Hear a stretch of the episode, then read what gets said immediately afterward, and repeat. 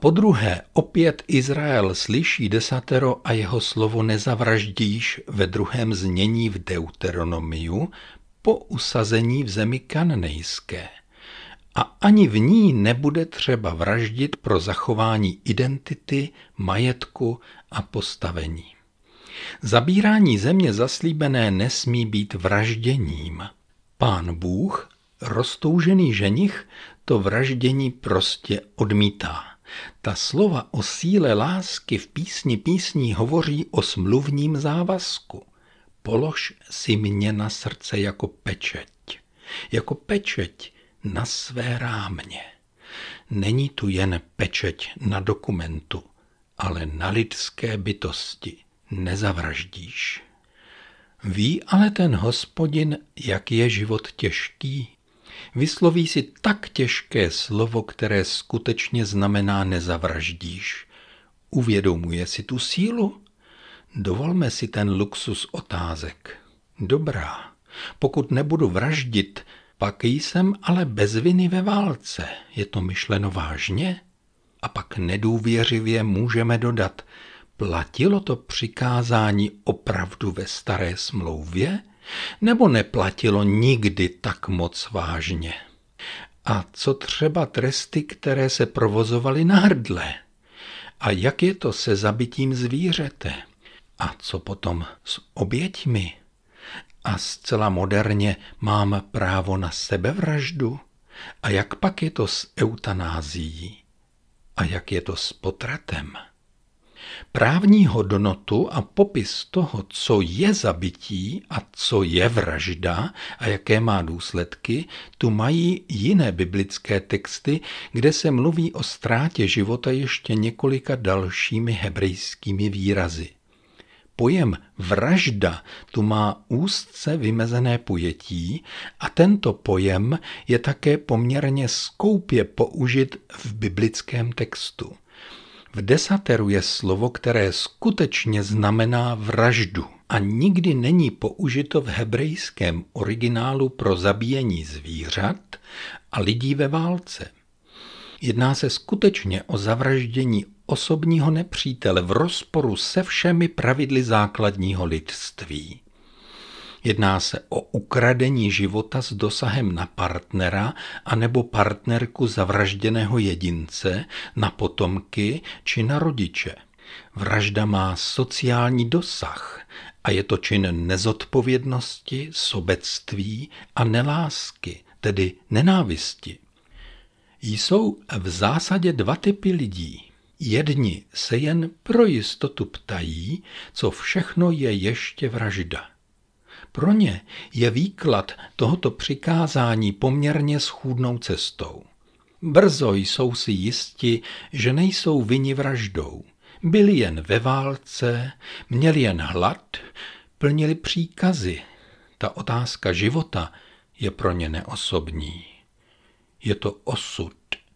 Všechno přece stojí životy lidí, zvláště ten pokrok, řekli by všichni revolucionáři, kteří se lehko přetaví v diktátory. Prokazují se vždycky absolutní nevinou. Já jsem nikoho nezabil, tedy nezavraždil, nejsem vrah. A jiní se ptají, co všechno je už zabití, tedy vražda. A pro ně je cesta životem obtížná a náročná, ptají se úzkostně. Živé svědomí si klade otázku dosahu všech činů a nezodpovědnosti v běžném životě. Citlivě promýšlejí zacházení se životním prostředím, dávají si pozor na služební či loveckou zbraň a nařízení automobilu nebo jiného dopravního prostředku. I právní řád zohlední souvislosti vražd. Je vražda prostá, úkladná, nájemná nebo zjednaná, jak se dříve říkalo, a loupežná.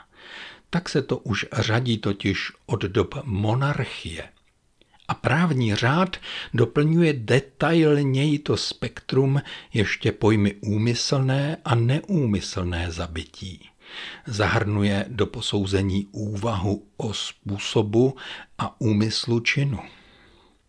Jako nemám úmysl děsit nevěstu a ženicha kázáním o vraždách, tak nemám zájem prohlubovat lidskou úzkost. Ale o vraždě se musí mluvit otevřeně, protože cena lidského života je příliš velká, naprosto zásadní. Všechno ostatní se dá vzít zpět, ale bez životí ještě léčit neumíme. Křesťanství to cítí velice citlivě, protože Ježíš skonal úkladnou justiční vraždou. To nebylo nic jiného a pán Bůh nechce, aby někdo jiný trpěl stejně. Nezavraždíš. Proto je to vyjádření první a tak zásadní z těch tří jednoslovných. Snad i pro tu cenu svého života nám Kristus Pán ve svém kázání nahoře zjemněním pojmů a skutečností moc nepomohl. Spíše to všechno ještě zkomplikoval. Rozšířil význam a prohlásil nenávist za vraždu. Tak to je v Evangeliu Matoušově. A rozvinuli to apoštolé. Pavel v dopisu do Říma napsal – nikomu nebuďte nic dlužni, než abyste se navzájem milovali, neboť ten, kdo miluje druhého, naplnil zákon. Vždyť přikázání nescizoložíš, nezabiješ, tedy nezavraždíš, správně řečeno, nepokradeš a nepožádáš a kterákoliv jiná jsou shrnuta v tomto slovu. Milovati budeš bližního svého jako sebe samého. Láska neudělá bližnímu nic zlého. Je tedy láska naplněním zákona. Tak to napsal Pavel do Říma. Souzní s ním apoštol Jan, když píše, že kdokoliv nenávidí svého bratra, je vrah. A víte, že žádný vrah nemá podíl na věčném životě. Z těchto dvou pohledů se pokusím odpovědět na některé otázky, které bývají pokládány. Vraždou tedy není jen dokonaný čin postihovaný trestním zákoníkem v tom vějíři pojmů, které vyšetřuje policie, žaluje prokurátor a soudí soudce – Vraždou je podle Evangelia každé vzplanutí hněvu požadujícího bezživotí. Ten hněv totiž patří jen Bohu. Vraždou je každé odmítnutí lásky. Co pak by to bylo za život v domácnosti a mezi nejbližšími, kdyby se jeden pro druhého neobětoval, ale naopak vymáhal své právo hněvem cizeným Bohu. A v církvi? Je to lítá a vražedná řeš, když se žije s dýkou na krku. Buď mi vyjdeš vstříc, anebo nebudeš. Odklízení nepohodlných lidí bez pokusu o domluvu asi neobstojí. Nemůžeme dořvat a vyloučit z kontaktu člověka, který nám prostě nesedne. A ani vůči světu nelze svět odmítat a trestat. Nežijeme své křesťanství s nadšením konečného soudu. Svět prostě nelze napravovat dusivým hněvem. Martin Luther hovořil o hněvu lásky, který nepřeje nikomu nic zlého a je přátelský ke člověku, ale je nepřátelský ke hříchu. To stojí za bližší zmínku.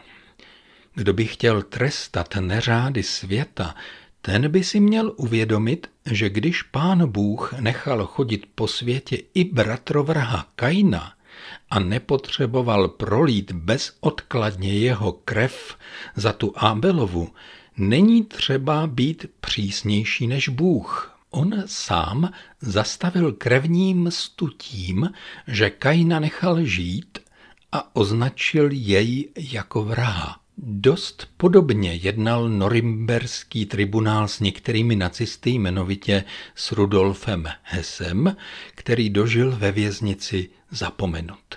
Norsko tak jedná s Andersem Breivikem, který dožije zřejmě ve vězení bez pozornosti, o kterou usiloval.